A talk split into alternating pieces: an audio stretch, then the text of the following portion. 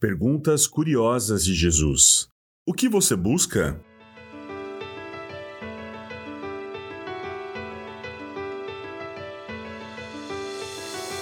Jesus amava perguntas. A Bíblia relata 183 perguntas que Jesus recebeu, mas ele respondeu apenas quatro diretamente. As demais 179, Jesus as respondeu fazendo uma nova pergunta. Era a maneira mais natural que ajudava as pessoas a crerem. Nesta série, vamos te ajudar a responder as perguntas que Jesus continua a fazer.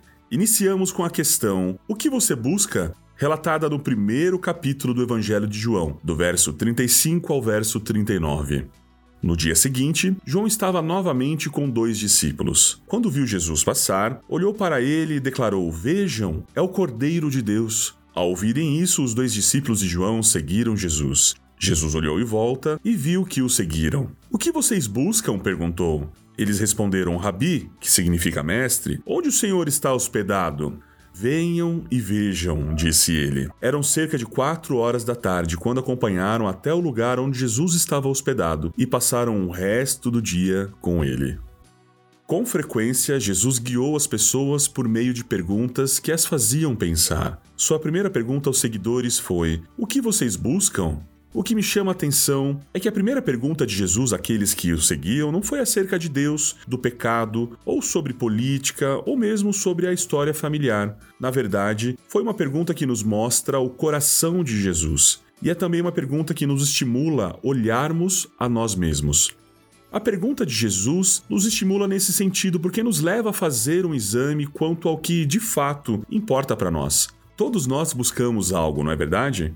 Talvez não haja uma tragédia maior do que uma vida inteira perdida buscando a coisa errada.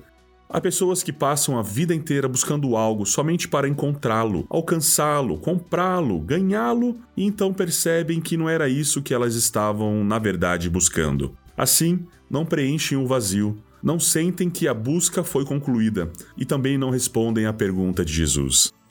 A maioria de nós busca coisas boas, como segurança, conquistas, sucesso, amor, esperança, porém nem sempre sabemos onde e como encontrá-las. Jesus sabe que podemos nos distrair com as preocupações do mundo, buscando coisas corretas, porém, nos lugares e de maneiras erradas. A pergunta de Jesus nos detém o suficiente para medirmos se as atividades das nossas vidas estão alinhadas com o que verdadeiramente importa.